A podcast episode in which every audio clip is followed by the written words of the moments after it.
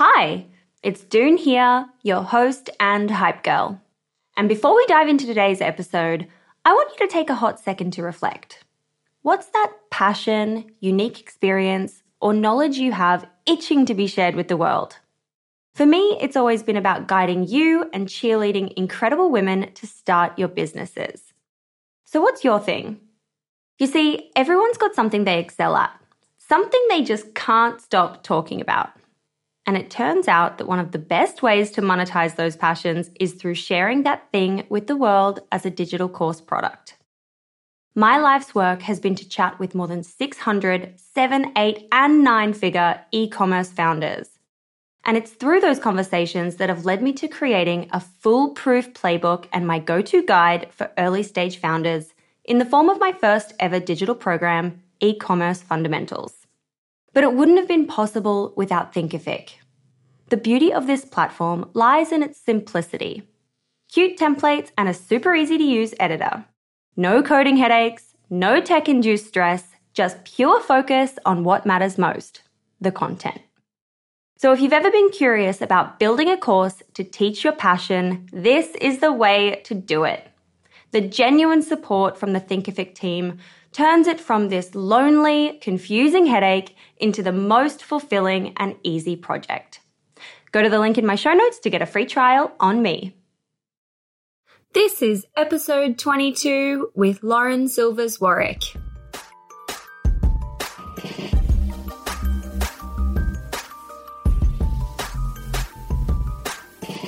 Hi, guys! We're back today with another episode of Female Startup Club. Today I'm chatting to one half of the Glamazon duo, Lauren Warwick. Lauren Warwick and Lisa Maree are the founders behind the on demand beauty startup Glamazon that launched from Lauren's bedroom floor more than seven years ago. Together, they've built Australia's first and leading tech platform that provides real time bookings for freelance hair and makeup artists and connects them to clients through an app.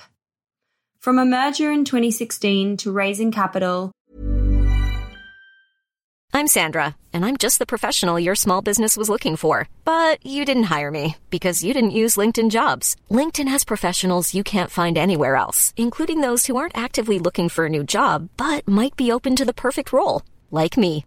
In a given month, over 70% of LinkedIn users don't visit other leading job sites. So if you're not looking on LinkedIn, you'll miss out on great candidates like Sandra. Start hiring professionals like a professional. Post your free job on linkedin.com slash people today. Mom deserves the best, and there's no better place to shop for Mother's Day than Whole Foods Market. They're your destination for unbeatable savings, from premium gifts to show-stopping flowers and irresistible desserts. Start by saving 33% with Prime on all body care and candles. Then get a 15-stem bunch of tulips for just $9.99 each with Prime. Round out Mom's menu with festive rosé, irresistible berry chantilly cake, and more special treats. Come celebrate Mother's Day at Whole Foods Market. Mom deserves the best, and there's no better place to shop for Mother's Day than Whole Foods Market. They're your destination for unbeatable savings, from premium gifts to show-stopping flowers and irresistible desserts. Start by saving 33% with Prime on all body care and candles. Then get a 15-stem bunch of tulips for just $9.99 each with Prime. Round out Mom's menu with festive rosé, irresistible berry chantilly cake, and more special treats. Come celebrate Mother's Day at Whole Foods Market. Many of us have those stubborn pounds that seem impossible to lose, no matter how good we eat or how hard we work out. My solution is PlushCare. PlushCare is a leading telehealth provider with doctors who are there for you day and night to partner with you in your weight loss journey. They can prescribe FDA-approved weight loss medications like Wegovy and Zepbound for those who qualify. Plus, they accept most insurance plans. To get started, visit plushcare.com slash weight loss. That's plushcare.com slash weight loss. Since 2013, Bombas has donated over 100 million socks, underwear, and t-shirts to those facing homelessness. If we counted those on air, this ad would last over 1,157 days. But if we counted the time it takes to make a donation possible, it would take just a few clicks. Because every time you make a purchase, Bombas donates an item to someone who needs it. Go to bombas.com slash ACAST and use code ACAST for 20% off your first purchase. That's bombas.com slash ACAST, code ACAST. a successful appearance on Shark Tank, plenty of ups and downs, and their recent exit in January, this is the story of what a startup is really like. And remember to keep listening to the six quick questions at the very end, where Lauren shares how she wins the day and where she hangs out to get smarter. This is Lauren for Female Startup Club. Alrighty, well, let's get started. Can you tell us all about the Glamazon origin story and why you decided to start this tech startup in the first place? Sure. Okay, so Glamazon started in 2013. I was a publicist at Baker Brown Communications in Sydney, and at the time we were looking after a lot of fashion clients at Westfield um, in their luxury centre precinct. And so we would host parties pretty much twice a week on average, sometimes three times a week. And so the need to look polished all the time was just it, it was such a priority for myself and for my boss. And i was making um, you know a lot of beauty appointments every single week calling different salons. So the process would be i would google a salon that was nearby in whatever suburb we were in depending on the event or the meeting we were at. And i would basically be put on hold or i would ask them you know, whether they had availability and you'd liaise back and forth. It was this really frustrating process. When you do that enough times over and over, you just wish that you could see at one glance where all of the available appointments are nearby, just so that you can click a button when you're in a meeting and just book and pay for it. Um, but I had this thought before Uber had come around, and I think that when Uber launched in Sydney, that finally validated not only to myself but to to the salons that I was trying to get on board. It validated to them that there is this new type of business model, which we now know as a marketplace or a gig economy. Um, you know, this double-sided marketplace where you're helping an individual, um, either business or merchant or freelancer, connect with a customer who needs their services and uh, it's all aggregated through a tech platform. So yeah i was just wishing that that existed. I researched and it didn't exist. Um, and so i registered the name uh, the business name glamazon in february of 2013 and i was still working in pr and just in the background starting to gather information like how do i build an app? Um, and while I was working, I met this guy through a friend of my mum, actually. And, um, and he had been in startups and he said, go to as many meetups as you can to learn about startups. And truthfully, I thought startups was just like an abbreviation of like, I'm starting up a business. I didn't realize it was an organizational structure or a new type of business model. Um, and so I started to go to these meetups and I started to learn that you needed to validate your idea. You needed to build this thing called an MVP, like all of the really green basic things that you learn when you just get into the startup scene. That's what I started to learn while I was still working at my PR job. And um, I came to understand that the more I spoke about Glamazon, the idea, because at first it was a secret, I didn't want to tell anyone out of fear that someone would steal my idea. But then I learned the more that I shared that idea, the more connections I would get. Someone would connect me to it, an app developer they knew or a contact that they knew. And that's how I met Rob, um, who became a mentor. And he said, You need to validate your idea. Like, this is something you may want, but how do you know that other customers will want the same thing? So, um, yeah, went down that journey. And I mean, that's a story in itself. But that's basically the origins of Glamazon.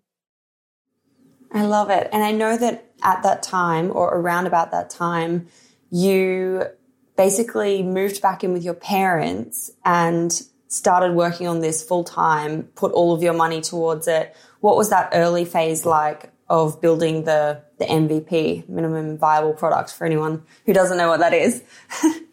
yeah, so when I learned from Rob that I needed to validate this idea, I basically um, I called ten salons that I knew, and I said, you know, I'd love for you to come on board this platform, but I hadn't built anything yet, and I was still living out of home with my boyfriend at the time, working in PR, and um, in my mind, I was like, okay, well, an app costs fifty thousand dollars at the time. That's roughly what they cost to just build, and um, and so I need to like raise money to somehow to build that. And that's, I think, how a lot of people think when they start a business. They keep thinking, oh, if only I could just have that money to build that product, then it will become successful. But fortunately, I had Rob in my corner as a mentor telling me, don't build anything, just hustle your way to getting your first customers. And so what I did is I called every every afternoon I would call these 10 salons and ask them what their available appointments were like for the following day.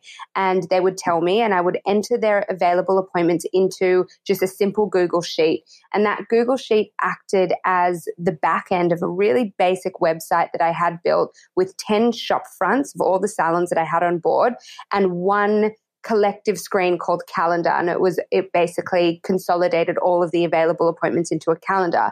And when a customer clicked book a form would pop up where they filled in their name number email address and they clicked book. And they thought that that was going through to the salon but it was actually an email coming through to me and i would manually book in the customer. And um, so after two and a half weeks of doing that i um, i locked in you know 49 appointments. I generated $3000 for these salons and that is the moment that I went to my parents and I said, I want to move back home. Um, I really want to put everything into this business. I quit my job. I remember the 4th of October 2013 was my last day there. And, um, and I just, yeah, I moved back home. I sold my car. Um, I had a whole wardrobe filled with, you know, Australian designer clothes because I was 23 and I had just gone through the 21st birthday phase. So I sold like every Sass and Zimmermann dress I had on eBay. And I had a decent pool of money after that. After you sell your car and you sell your wardrobe, you stop paying rent, you move back in with your parents, you have food in the fridge, like your costs are pretty much nothing. I had a decent amount of money to start the business and I had validated the business model. I had customers. Um, so yeah, that that was the process in the beginning. And then what happens after that? You obviously have to build an app. You have to be like, okay, where does where does it go from here? I have to become a tech entrepreneur. Yeah. what happens next? You Google how do I how do I build an app? Uh, yeah, that's what I did. like Google became a good friend of mine. I made so many mistakes. I looking back, it's quite devastating to think how I wasted that precious funding that I had, you know, saved for myself. Um, I pretty much invested a lot of that into design. So I, I, there was a company called Appster at the time when you Google build an app, like they were the first ones that came up in, in Sydney. And yeah, you just go through this process of handing over like $10,000 to a company and then $5,000 to another designer. And then, then you realize that you've built this app that you based on the assumptions that you've made of how people want to interact with an app. And when you don't know things like ux or ui like the what the user experience or the user journey is supposed to be like because you're not in the tech world you really miss the mark on how the flow should be in an app. Um, but you don't know these things. You're just like kind of learning it as you go along. And so this phase of business is like probably what my dad would call an expensive lesson, like when you spend all your money and make the biggest mistakes ever. But it kind of gets you from like point A to point B, from point B, B to point C. And every single step that you take, a mistake that you make, like it does move the needle. So by the time I had this basic app, despite the fact that I'd built it really badly from a user experience perspective without knowing.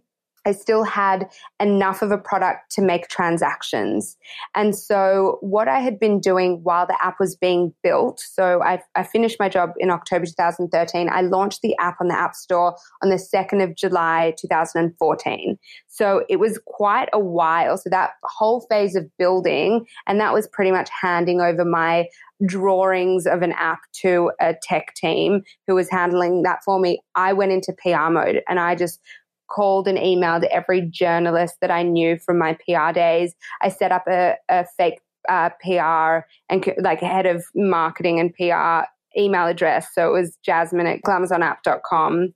And I wrote press releases and, and basically got Glamazon or the launch of this Glamazon app into Vogue in Harper's Bazaar and Mashable before it even launched, but I was able to build enough hype around it that we had a decent amount of customers waiting to use it. Um, and then I would use that to get more salons on board. So I would be like, I have 5,000 customers on the waiting list in the eastern suburbs, and then that would help me get salons. And my approach with the salons was start at the top. So I went to Joh Bailey, I went to Edwards and Co. I went to like the, the top tier salons because I knew if they said yes, it would be really easy to win the lower tier salons, um, which is exactly what happened. So we launched with 30 salons in the eastern suburbs and 5,000 customers. And yeah, that's pretty much how we started. And you obviously pivot at some point and you realize, well, you don't pivot, but you introduce the idea of beauty at home, um, having stylists come to you, come to do your hair, your nails, um, and different things. At what point did you think that was the idea to take it down and what happened with that? So I would actually call this a pivot. So this was 2015, like October 2015. I started to realize that I was booking Deliveroo. I was using the app Deliveroo a lot, um, and Hayu, um, which was not um, services to you, but it was definitely it, there were all of these apps that were starting to use individual professionals in a new kind of way, and I started to think of the peer to peer opportunity and did it exist in Australia? And I thought, oh, this is going to take a lot of education the culture in Australia is we go to a salon. We don't have beauty services in our home. How can you, is it safe to send people to your home? And then Uber X became more popular than regular Uber, which originally was taxis and then black cars. And then it was just random strangers, like, you know, Uber drivers. Uh, so I started to think about this as an, as an opportunity, but I was in too deep. I was like, at this stage, 300 salons across um, the east coast of Australia, you know, about probably 10 or 15,000 customers. And I felt as though, even though my heart was telling me it was a great opportunity, I had no funding to rebuild. I didn't want to let down the salons. But I also knew in my gut, and it was so obvious, like by the data, the salons weren't working anyway because they the managers at the salons or the salon um, receptionists didn't care about the incoming booking requests. And they're the ones managing the incoming booking requests. So they're accepting the appointments. They're getting paid a wage week in, week out, no matter what their salary or their wage stays the same. So they're not invested in the tools or the booking platform that I've built for them to use the staff turnover is also really high. So I'm building new relationships with new salon managers pretty much every six weeks it felt maybe it was every two two three months um, the salon owners were very concerned about the continuation of the commission we were taking for every booking. Um, and they were basically of the mentality that we were a lead gen platform. And once someone booked in with them, that was now their customer and they should be able to keep them and text them on the side. So circumvention was huge. So even though on the customer side, I could see that there was a real need for a platform like this, um, on the supply side, and new salons weren't the way to go. And I could see peer to peer as a huge opportunity, but I basically just didn't have the ability to, to start from scratch. And it was, and I came close to closing the business on many occasions because the only funding we had was at that point was every dollar we were making we were reinvesting. Fortunately we had no overheads. Like i was working from my bedroom. I had or i had built the app um, and so any bug that was happening that was coming up in the platform we weren't fixing. We were just it was there and when it worked it worked and when it didn't it was like bad luck. It was just a customer service problem that i would try to put out a fire. Um, but we pretty much had no overheads. I was doing all the pr and marketing myself. Um, I had no staff. So we were taking 20% off every booking. And so that was the, the revenue we were making, but it wasn't enough to start the platform from scratch. And that was when I started to look at other opportunities in the market. Was someone already doing this? Had someone cottoned on to this idea already? Um, and that's pretty much how I met Lisa. Yeah. And I want to talk about you meeting Lisa, her business, you guys deciding to merge and raise money together and build Glamazon as a team. So, do you want to tell us about that situation? Yeah, sure. So, um, Lisa had started Glam Crew in 2015 just having the same idea as me, but for freelancers. So, freelance beauty professionals to your home. She had so many amazing contacts in the beauty space because she had an, a very successful fashion label called Lisa Maree. Um, it's a swimwear label available on Net-a-Porter and um, Shopbop and just high end online boutiques. And so she would always do these photo shoots and she would need hair and makeup artists. So she pretty much had a Rolodex of just all of these. Mom deserves the best, and there's no better place to shop for Mother's Day than Whole Foods Market. They're your destination for unbeatable savings, from premium gifts to show-stopping flowers and irresistible desserts. Start by saving 33% with Prime on all body care and candles. Then get a 15-stem bunch of tulips for just $9.99 each with Prime. Round out Mom's menu with festive rosé, irresistible berry chantilly cake, and more special treats. Come celebrate Mother's Day at Whole Foods Market. One size fits all seems like a good idea for clothes until you try them on. Same goes for healthcare. That's why United Healthcare offers flexible, budget friendly coverage for medical, vision, dental, and more. Learn more at uh1.com. Many of us have those stubborn pounds that seem impossible to lose, no matter how good we eat or how hard we work out. My solution is PlushCare. PlushCare is a leading telehealth provider with doctors who are there for you day and night to partner with you in your weight loss journey. They can prescribe FDA-approved weight loss medications like Wegovy and Zepbound for those who qualify. Plus, they accept most insurance plans. To get started, visit plushcare.com slash weight loss. That's plushcare.com slash weight loss. Millions of people have lost weight with personalized plans from Noom, like Evan, who can't stand salads and still lost 50 pounds. Salads, generally, for most people, are the easy button, right?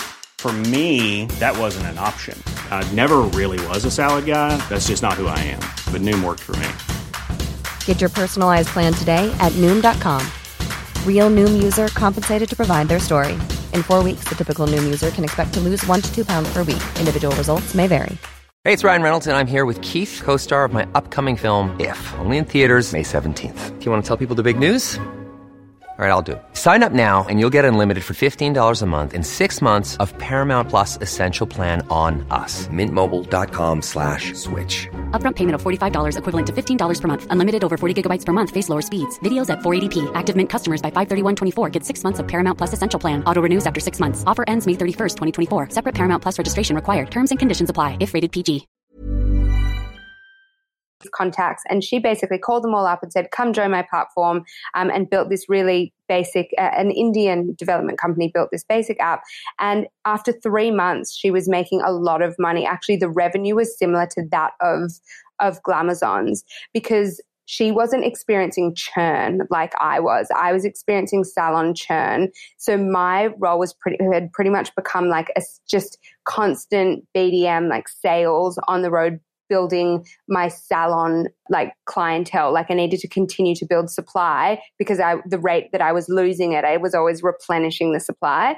Um, but yeah lisa was just able to build strong recurring revenue with repeat clients and then the, the freelancers weren't um, circumventing the platform because they're so committed to their own livelihoods and this app was bringing them them bookings and jobs and it was taking care of their payments and everything. So um, yeah lisa and i live two streets away from each other unknowingly um, and an investor connected us. It's so funny. She contacted an investor said i think this could go really well. I would like some investment to grow this.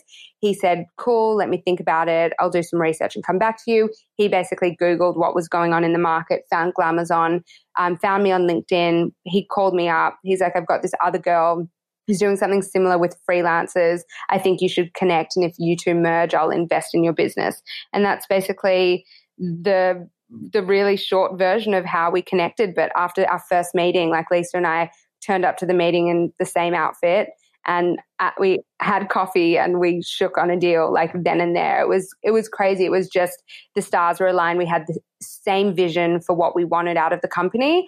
Even though I had invested a lot more time, she had so many skills and assets um, available as well that it was truly mutually beneficial. We had different skill sets, so that was really great. We could divide and conquer.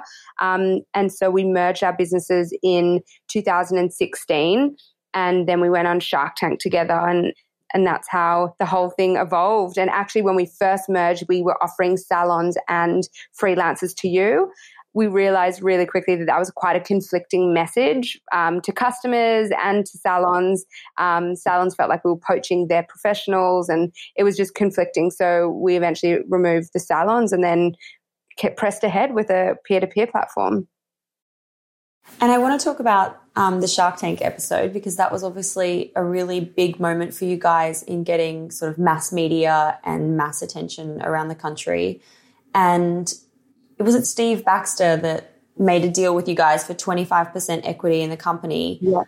And then you guys went on to raise, I think I read it was like $1.6 million or something like that to start building this, the, the tech side of it, or had you already built the tech side of it at that point? So by that stage, we had already built the tech side because we had uh, Sean, who was the investor who connected us, had already invested three hundred thousand dollars prior to us going on Shark Tank. So we had the ability to build the rebuild the platform in a much better way. And instead of doing it with, um, you know, an offshore team, we were able to have more of a local team that we could have bug fixes and all the things that you dream of when you're first starting out. We had like, you know, the creme de la creme of, of app developers. So we'd rebuilt the platform already and we went on Shark Tank um, as a an exposure opportunity and also also as an investment opportunity. Like you, we were in cap raising mode anyway, so we were like, why not? It's very easy to quickly spend three hundred thousand dollars as well. So we knew that that wasn't going to last us forever. So while we had momentum, we were on a roll. We were like, let's just keep going. Um, so yeah, Steve offered. Um, $250,000 for 25%, I think it was, which was a lower valuation than what we had already agreed to with Sean. And we didn't want to create a down round. So we essentially accepted the deal on air. Um, but unbeknownst to most people, we um, we didn't accept Steve's money afterwards. You have a number of weeks worth of due diligence that you enter into, and either party is able to pull out um, if they choose. And so we pulled out. And um, the good thing was that that exposure led us to other investors who jumped on board um, and agreed to our, our new valuation. So we were able to then raise an additional $600,000, I think, at a $1.8 million valuation. And then finally, our valuation, you know, a couple of years later was at, you know, at $5 million. We raised more money. So yeah, that, that's just how we um, kept growing.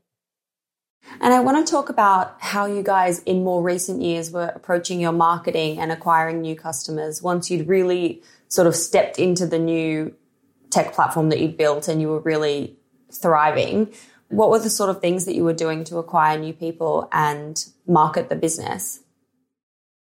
Uh, Shark Tank was the catalyst to our success. And off the back of Shark Tank, uh, fortunately, Endemol Shine, who is the production company, the, the, they're the whole company behind the show Shark Tank, they sort of take you along for the ride and offer you up to other Channel 10, Network 10 TV shows. So, you know, I was getting emails asking me to be on Survivor as you know they needed a female entrepreneur, and then we went on like uh, Studio Ten, and you you go do the rounds of all the news shows, and um, that was amazing because it was free publicity, and we didn't realize how many people tuned into Shark Tank. It is the most popular show in winter in Australia. There were 1.7 million viewers um, of our show the night it aired, and then it um, reran three times over three weeks. And also, we were the feature of the ads. So it was like these two young girls. It was like this cliffhanger kind of ad that was being shown. And so we had a really, really high volume of like the viewership was really high for our episode. And they saved us for the end because the sound bite that the ads were showing was Steve Baxter saying, This is the best pitch we've ever seen on Shark Tank. So I think anyone who was loving the show was like waiting for our episode to air. Um, and it just got us a lot of attention. And then off the back of that, you know, journalists start reaching out to you. You get Mumbrella, you get B&T, you get newspapers, Daily Telegraph, The Australian, The Fin Review, like everyone knows who you are. And then also in the startup community, you're solidified. It's like, wow, okay, this is a growing tech startup in Sydney. And so we, it, truthfully, we didn't do anything. It was all reactive PR. We tried a little bit of Facebook marketing for a little while, and I can't remember how much we spent. It wouldn't have have been more than fifteen hundred dollars a month, um, but we were very much just like a brand awareness um, word of mouth kind of company. And we decided to focus solely on quality, bringing on quality vetted professionals because we knew that if you had an amazing experience on Glamazon, you would tell your friends and um, you know then more and more people would book. We'd, we'd get this great word of mouth great reviews and that's pretty much what happened. And so we were able to invest instead of investing in marketing we were able to invest more in building a stronger tech platform. And what we did was we built mini websites for each of the beauty professionals that came on board so that you could book them. So they would change their instagram bio to their own url which was technically a glamazon book booking platform, but it was just a website for them. You could see their services, you could connect it to their calendars, and you just booked in, but we owned that booking. And that was a really clever thing for us to have built. And we were proud to have invested our capital into that because then also our beauty professionals became like our sales force.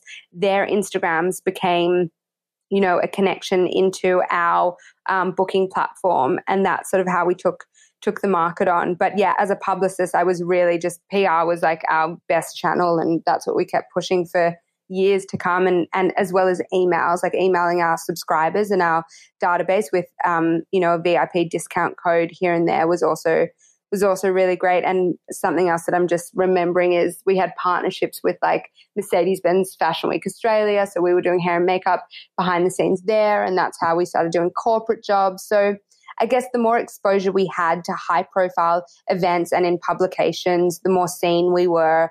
Um, that in conjunction with a high quality service meant that we were able to scale quite quickly.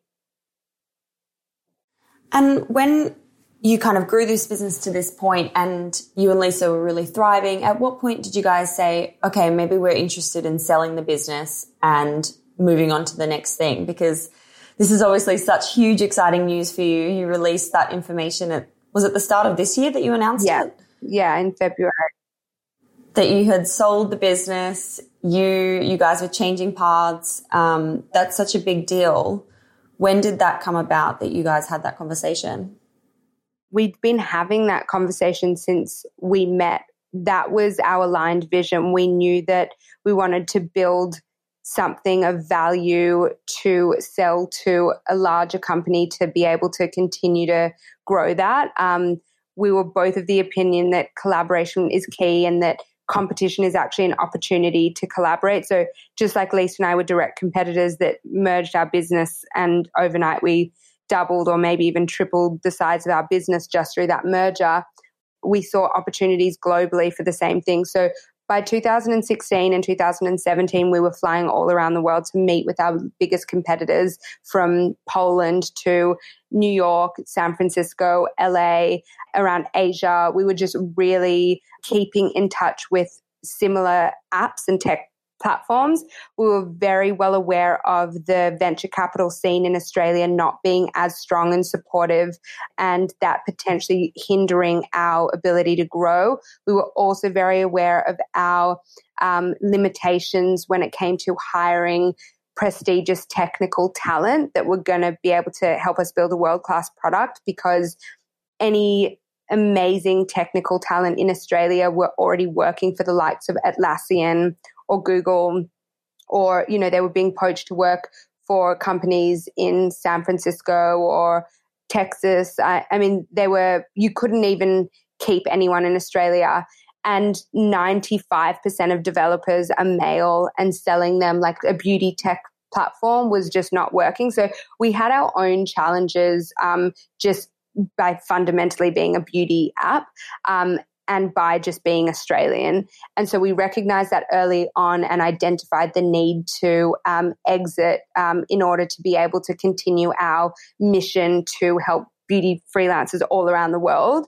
It wasn't that we were hard on ourselves and we were being downers, that we were like, oh, we can't do this. Like, why can't we just take on the world. We were just very realistic with our limitations in Australia, and we were feeling the the brunt of, I guess, female entrepreneurship not being as progressive or advanced in Australia as it was in other countries. Um, when we went to San Francisco a few times, you know, there were female entrepreneurs being really celebrated, but in Australia, we were noticing our male counterparts receiving more funding, faster funding. We would have to go through more hurdles to get heard. So we were just really realistic, I suppose. So always kept in touch with um, competitors. And then it got to a point where we could either raise another round or we could look at selling the business. And that's what we started to do. Um, we kind of started to do it both at the same time. We were like, we at this stage we were really interested in bringing on a subscription model into our platform, which would require another round of developers to hire. Um, so we knew we needed to raise a significant amount of money. Um, so we started to do that, but then simultaneously put our feelers out for sale opportunities. Um, and that was in late 2019, August 2019, actually. And so, what do you do in that moment? Do you just go on LinkedIn and be like, hey, my business is for sale? What's the process? How do you sell a business? Yeah, so that I mean, I've just learned how to do that. It's pretty crazy. So at first, and everything that I've done is like winging it as you go along. No one teaches you like how to sell a business.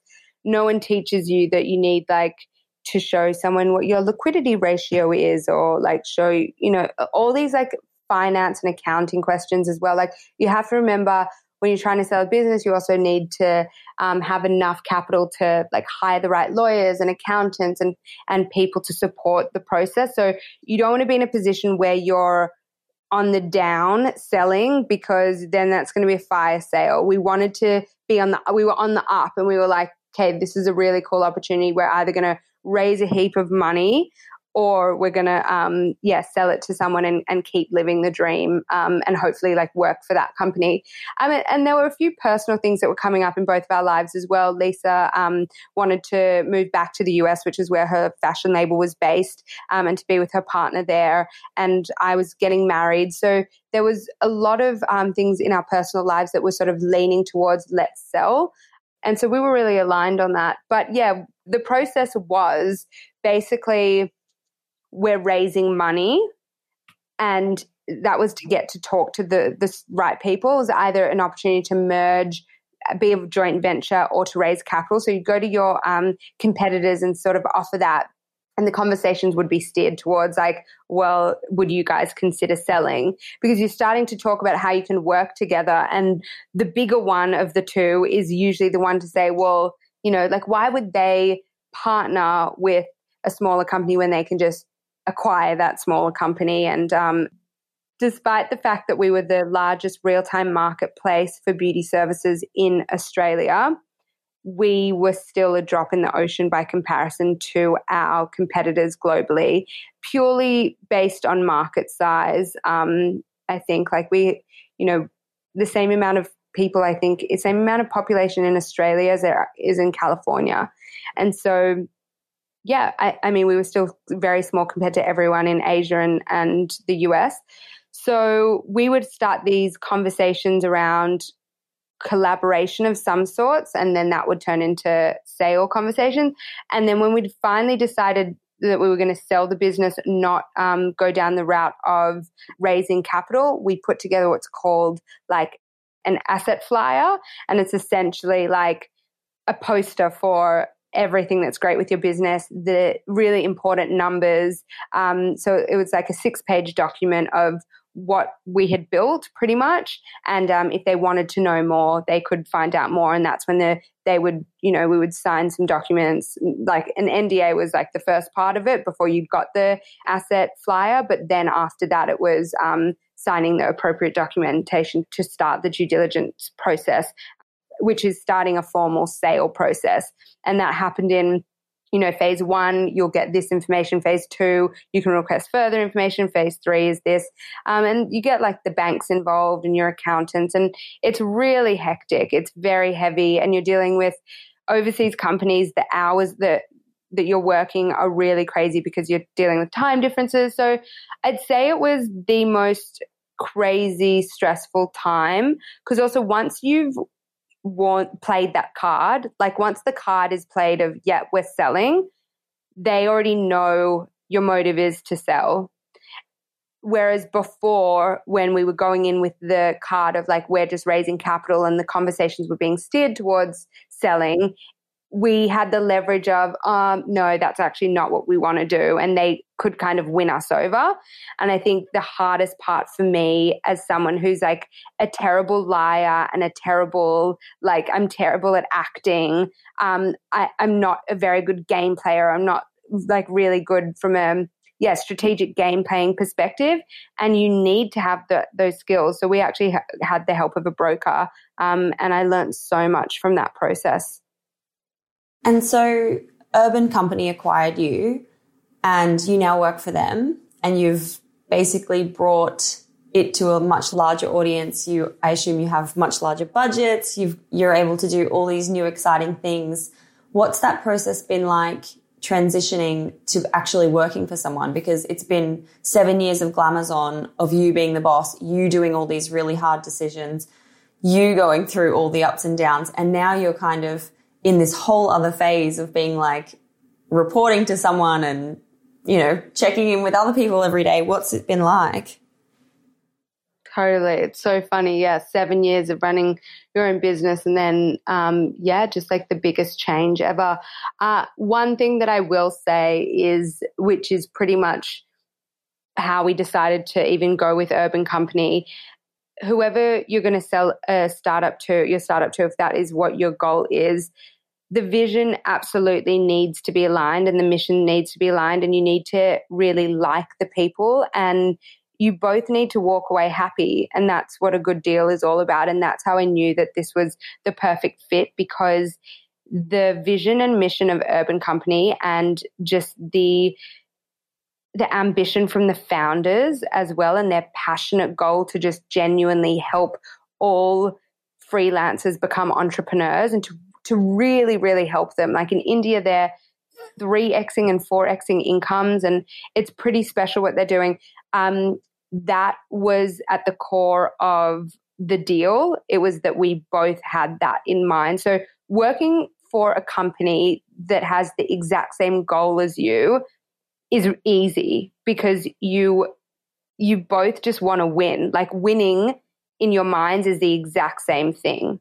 So that first of all, that makes it really easy to work for them. Like it, I, I don't really feel like I work for them in the sense that I've joined this, you know, corporate position. There's so much autonomy within my role, and there's a reason why they've acquired Glamazon and they've hired me to to help um, with the market entry in Australia. They see value there, um, and so I'm given a lot of freedom and flexibility and autonomy to to help make that happen in whatever way, shape, or form that I think that that should be in, as well as like everyone else on the team. They're really the culture is pretty special and incredible at Urban Company. Um, so I think the transition um, was made easier by those things. But just generally, I guess the the main challenges for me were getting used to working with a team based on somebody else's clock. Like when it was Glamazon, it was 24 7. I took Glamazon to the shower with me. I took it to the beach. I took it to my parents' house. I took it to a party on the weekend. Like it's always with you 24 7 um, in a much more spread out way. In that if I'm having a freak out or just like I can't take it anymore. I'll like have a break and go to the beach or I'll like for a walk or I'll go for a swim and I'll, you know, decompress. Whereas you can't do that when you're working with a team collectively day in, day out. You have set working hours. Like you've just got to show up and be there. Um, and so that was a big challenge to transition, but I'm loving it. I'm absolutely loving it. And uh, I love working with the team, you know, Monday to Friday. Um, obviously, the weekends we're we're still like on Slack and communicating, but I really do feel like I switch off on the weekends and I allow myself to have tech free time and to spend time with the ones that I want to spend time with and my loved ones because that is a big sacrifice that I did make and you do make when you have a startup is that it becomes your heart and soul and your baby and you lose friends and inevitably because you just don't have time. There aren't enough hours in the day to devote yourself to everything that you want. So I remember even in the early days of Glamazon being asked to come to this Christmas party or to that birthday and just saying no, A, because I didn't have the money. Um, but B, I just didn't feel like I had the time and I couldn't afford to have a hangover because I needed to be up at 6 a.m. for customer service on a Saturday because I was pretending to be Phoebe from customer service and, you know, I needed to have, have my, be on my A game. So, yeah, there are so many sacrifices you make. Um, but no, I'm so privileged to be working with Urban Company and for Urban Company um, because they truly have nailed the business model. They are exceptional uh, leaders. The company itself, like the systems and processes, are flawless, and I'm learning so much. And that is something I really miss. Is that when I was building Glamazon, I was winging it every day and learning through making mistakes. And now I'm in an environment where I'm learning by being taught how to build certain systems and processes around the things that I'm doing, how to structure um, certain you know marketing um, plans and and things like that. And that feels really fulfilling right now for me. I'm just so happy for you. So so happy. That is so cool. Thank you. What advice do you have for women who are wanting to launch their own uh, business? So first of all tell as many people and friends as you can, collect really good feedback that's honest. Um, don't just ask your mum, like ask friends who will give you an honest opinion. um, and uh, and also because they can connect you to the right people. The second thing would be get a mentor because uh, someone who's been down the same road that you're about to embark on before you is going to steer you in the right direction and will save you a lot of time and energy and money and stress. Um, and one of my most common questions is how do you get a mentor? But the only way you get a mentor is by putting yourself out there, going to every meetup. If you're really going to commit to starting a startup, get onto meetups.com, get onto any kind of Facebook startup group, community, um, join like minded bitches drinking wine. Like show up, be there, go to every seminar, buy a ticket to every talk because you're going to be surrounded by like minded people. And one conversation will lead to another conversation, which will lead to an introduction, which will lead to a mentor. Um, so, yeah, I would say they're, they're two huge pieces of advice. Um, as a woman, specifically, I've learned that there is a huge advantage and benefit to being the only woman in a room full of men and how you can command a space and a room and, and attention in a way that a man can't when you're the only woman doing it. I think also because maybe it feels a little bit unexpected still. So we can leverage the fact that whilst uh, society has grown in terms of women having more power and rights, um, there's still a long way to go. And we're in this sort of golden opportunity where you can still, in a way, leverage that and just do it. Like, don't be afraid. Put yourself out there, record yourself on Instagram and put it up. Like, don't, I think fear squashes so many dreams.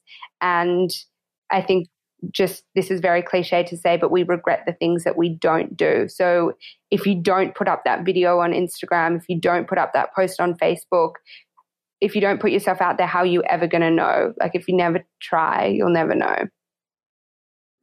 That's really cool. That's going to be one of my quotes that I use on social media. um, I also just really quickly wanted to ask you you mentioned about um, the industry in Australia for investors supporting um, female founded businesses. How do you imagine that can change? What can everyone do to change that?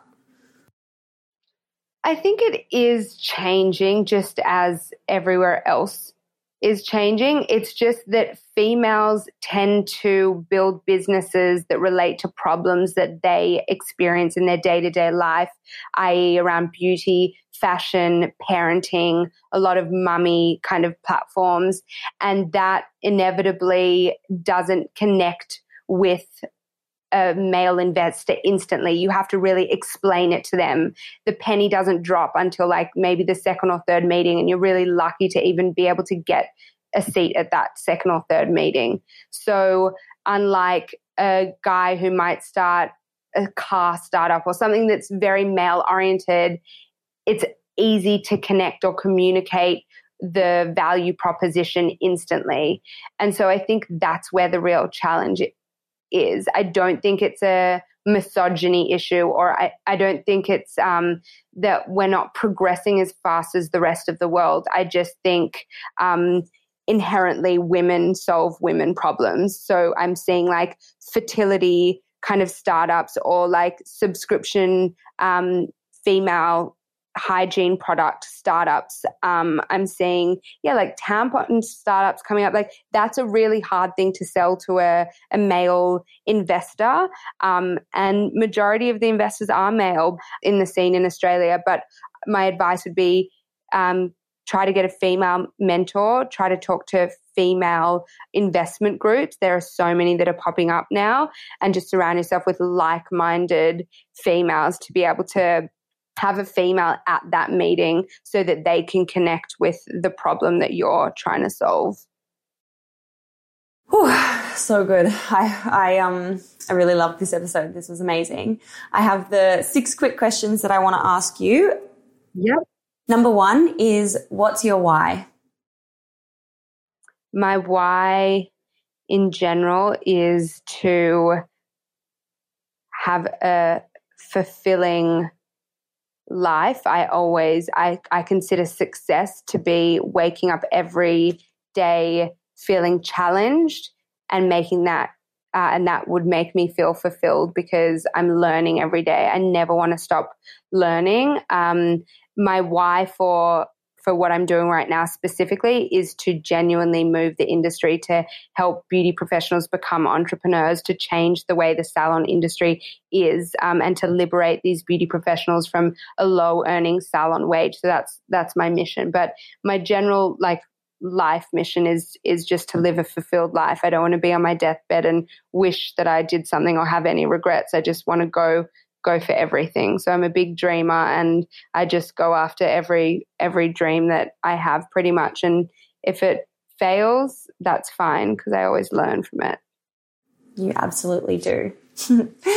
Number two is what's the one marketing thing that made your business pop? And I'm sure I already know the answer.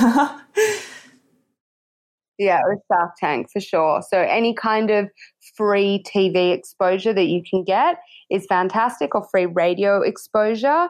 Um, I think that that absolutely um, was, but also as a, a little tip, something that really worked for us was signing up to Social Diary. Uh, Social Diary is basically an online platform that has a lot of journalists and media people who are searching for stories or they're um, searching for products for certain like sponsorships at, at events. And a, a newsletter will go out every day at midday, and you find out what these journalists are looking for, or what media people are looking for, what publicists are looking for, and you can fit your brand to, into one of those boxes and you, that we got uh, so much press that way. And it's like a thousand dollars a year and that is way cheaper than any pr agency. So i would say that's like a big hack as well. Yeah that's a great tip. Number three is where do you hang out to get smarter? Well I have like a little group of of like entrepreneur friends. I mean, you're the same doing you surround yourself. It's funny, you just like wake up and you're 30 and it's like your closest friends are all entrepreneurs because naturally entrepreneurs gravitate towards each other and I think you are the company you keep. And so over the years I've definitely created a small group of friends that are all um, they're either leaders in whatever industry they're in, whether they work for, you know, Airbnb. You know, one of my, best friends is, um, as you know, him as well as the um, head of marketing for Australia at, at Airbnb, or they're just running their own businesses. They've started their own businesses. Um, and that's how I get smarter. On top of which, podcasts are incredible. Obviously, such incredible information, learning from um, interviews with people who've done it all before, and um, books. Although I'm not into physical books as much anymore, audio books, just from a time saving perspective, I think it's great to be able to go for a walk or be in the shower and be consuming information without having to set aside that, you know, hour or two hours to, to sit down and read a book. Yeah, the book thing is really tough. I've been using that app Blinkist where it gives you the 15 minute kind of recap of the top line points and I bloody love it. It's so good. Yeah. It is so good. It can. It's like a rabbit hole, though. Like you get a bit addicted, um, and it's good. It probably is good to still read that. I, I'm just very much um, in love with the podcast medium and audiobook medium. I think it's I consume information and I retain it really well from listening. Mm, yeah. Question number four is how do you win the day? And it's around your AM and PM rituals that set you up for success and productivity and happiness. Winning the day is 100% about waking up early, like 5:30. If you can set your alarm for 5:30 and wake up, do exercise in the morning and then come home and make your bed and make sure your your room is clean that sets me up for success. It is it sounds so silly, but everything comes down to waking up early. I think um, being able to watch the sunrise as well. There's something about the metaphor almost of of like the sun coming up and that being like a new beginning and a new day for you to attack the day, uh, attack the you know whatever's going to challenge is going to hit you that day. Um, yeah, doing exercise in the morning because endorphins are great and it just sets you up. And just making your bed and having a clean space makes you feel super organized and starts me off on a productive road for the day. So that's how I win the day. Uh, and I go to bed early. I just I get eight hours sleep minimum every night. So I'm always in bed. Like I'm in bed at nine, nine thirty, and like dead asleep by ten. Oh my gosh, it's nearly your bedtime. yeah, I'm keep- quarter to seven. Still a few hours to go. yeah. Um, question number five is if you only had $1,000 left in your business bank account, where would you have spent it?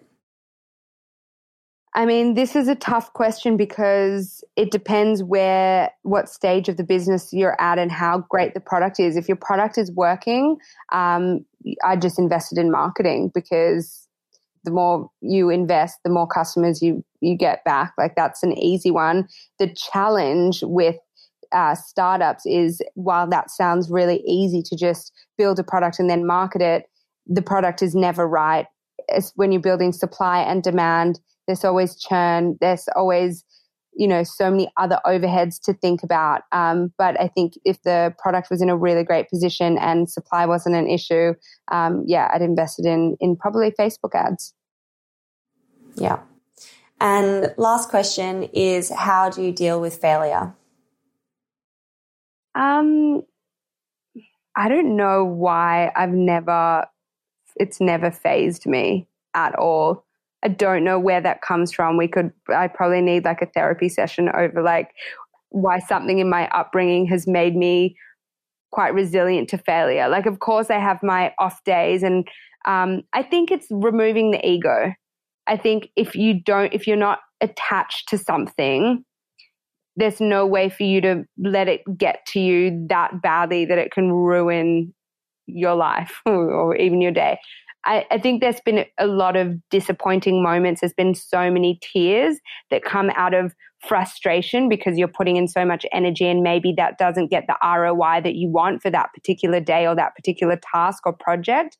But in terms of failure, like as long as you're quickly failing and just moving on, failure is actually amazing because every time you fail, you're just one step closer to solving the problem. So I've, I've genuinely never been that fazed by failure. And I actually if I had one wish, it would be to probably change the word failure to like lesson or yeah, failure should be called lesson. It's it's not even failure. It's just learning something, learning that something didn't quite work and that you should pivot towards something that that does and try again. Oh, thank you so much for being on the podcast. This thank is the best. You, Loved it. Loved it. Where can people find you? They can find me on Insta um, at Lauren double underscore Warwick, new last name. New last name. Um, yeah, that's exciting. They can find Urban Company um, at Urban Com- Beauty, sorry, at Beauty underscore Urban Company. Um, and then we do at home beauty services all around Sydney, but we also do at home cleaning services that's like pretty much getting a hotel cleaner to come to your house. Um, and it's just epic. So that's at urban company underscore Australia. Amazing. Thank you so much. Thank you, Doone. Hey, it's Doone here. Thanks for listening to this amazing episode of the Female Startup Club podcast. If you're a fan of the show and want even more of the good stuff, I'd recommend checking out femalestartupclub.com, where you can subscribe to our free newsletter. We send it out weekly, covering female founder business news, insights and learnings in D2C, and interesting business resources.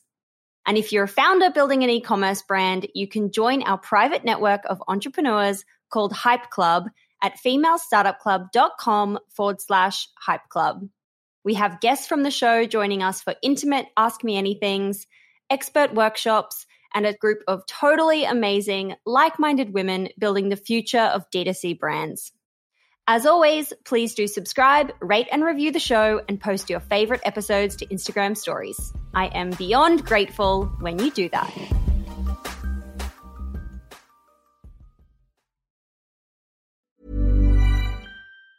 Mom deserves the best, and there's no better place to shop for Mother's Day than Whole Foods Market. They're your destination for unbeatable savings, from premium gifts to show-stopping flowers and irresistible desserts. Start by saving 33% with Prime on all body care and candles. Then get a 15-stem bunch of tulips for just $9.99 each with Prime. Round out Mom's menu with festive rosé, irresistible berry chantilly cake, and more special treats. Come celebrate Mother's Day at Whole Foods Market. Mom deserves the best, and there's no better place to shop for Mother's Day than Whole Foods Market. They're your destination for unbeatable savings, from premium gifts to show-stopping flowers and irresistible desserts. Start by saving 33% with Prime on all body care and candles. Then get a 15-stem bunch of tulips for just $9.99 each with Prime. Round out Mom's menu with festive rosé, irresistible berry chantilly cake, and more special treats. Come celebrate Mother's Day at Whole Foods Market Market.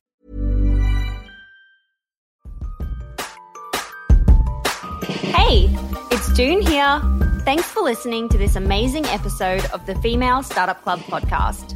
If you're a fan of the show and want even more of the good stuff, I'd recommend checking out femalestartupclub.com, where you can subscribe to our free newsletter. We send it out weekly, covering female founder business news, insights and learnings in D2C, and interesting business resources.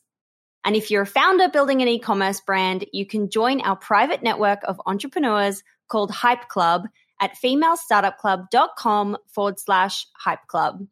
We have guests from the show joining us for intimate Ask Me Anythings, expert workshops, and a group of totally amazing, like minded women building the future of D2C brands.